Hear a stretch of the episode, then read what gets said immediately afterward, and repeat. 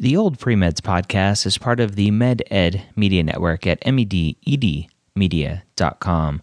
Go check us out, and you'll find that our show, The Premed Years, is hitting its fourth anniversary on November 16th, 2016.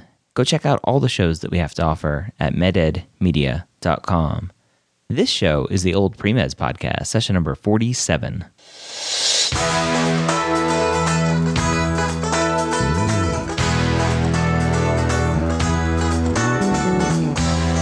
You're a non traditional student entering the medical field on your terms. You may have had some hiccups along the way, but now you're ready to change course and go back and serve others as a physician.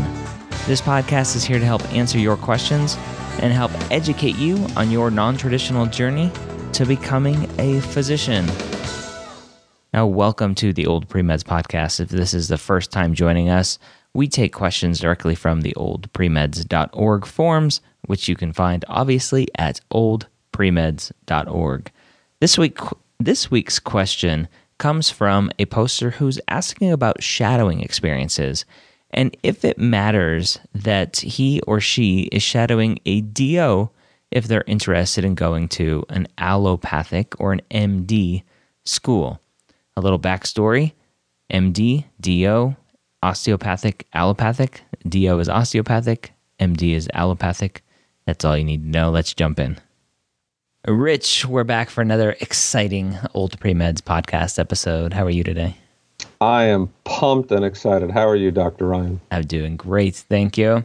So today's poster has a question about shadowing a DO versus an MD. So Matt is posting here that says every DO school I've looked up requires that you shadow a DO. How do allopathic schools view shadowing a DO versus an MD? I am applying to both. Let's just start with even going a step back for the term shadowing. I just want to make sure people are clear on this. What medical schools look for is I'll call healthcare experience.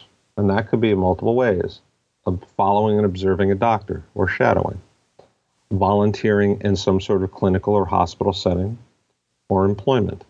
And I would also add community service, social service is close to that in some respects, so it's not it's not far behind. Specifically with shadowing, is you're shadowing a doctor, whether you're an MD or a DO, that's your degree from school, your education. Most doctors look at what they'll refer to as training, meaning your residency. Where did you go to residency, and what did you do a residency in?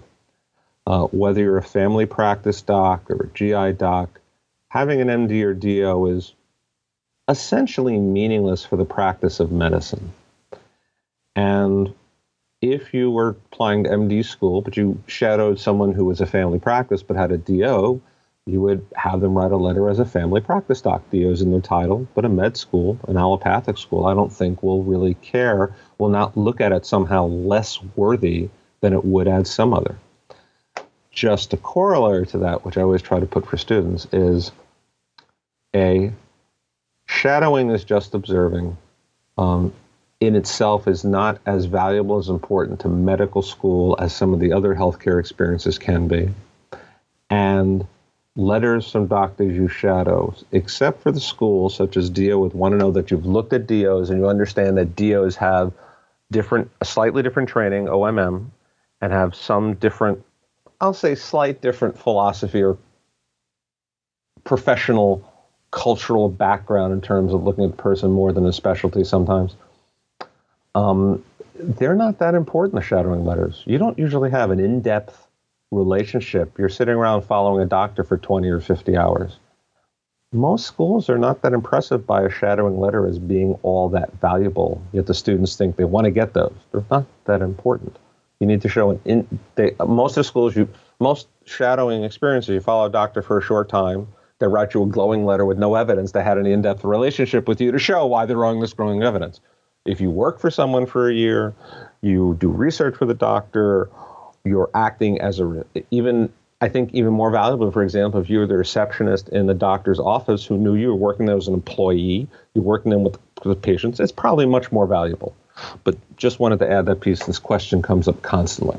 Yeah, the students on the the site that shall remain nameless uh, will post. I have five thousand hours of shadowing and blah blah blah. I'm like, why do you have so many hours of shadowing? It's not that important. You just need no. to understand what life is like as a doctor, and you can do that in twenty or thirty hours. Correct. I I will stress though that importance. Most, if you look at the college information book for DO schools, which is the the MSAR equivalent the the college information book for most of the schools will say that a letter of recommendation from a DO is strongly recommended. And I always tell students take that as a requirement. If if they're saying it's strongly recommended, then do it. And I actually talked to a student on my other podcast, the pre med years. I had her on as a guest. She applied to DO schools, had not shadowed a DO, and got an interview at a DO school and they said between now and when you have your interview, go shadow a DO and and make sure that that you you know what a DO is and and so you can talk about it during your interview. So they DO schools do care that you understand the DO philosophy and have usually shadowed a DO. Um, I'll, I'll go another step further. It's traditional that DO schools want the letters. Some DO schools are more um, particular and, and take it as a serious thing. Others simply seem to want it because they want it. There are schools I know that if you don't have a DO letter, will help arrange you to have a day of shadowing when you come to their campus. So you can have a letter that you shadowed somebody. All right, so there you have it. So, shadowing.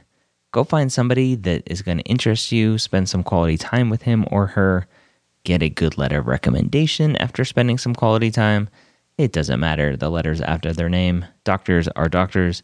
The only difference, if you're applying to a DO school, it's highly recommended you shadow, obviously, a DO and try to observe OMT, uh, the osteopathic manipulative medicine or therapy. Go check it out.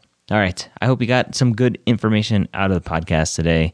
I hope you go check out everything that we're doing over at mededmedia.com. As I mentioned earlier, our show, The Pre Med Years, is hitting its fourth anniversary a week after this show is being published on November 16th, 2016. Go over there and celebrate with us for four years of every week posting a new and great episode. Again, that's mededmedia.com. And here at the Old Premeds podcast, I hope you join us for another amazing discussion next week with Rich.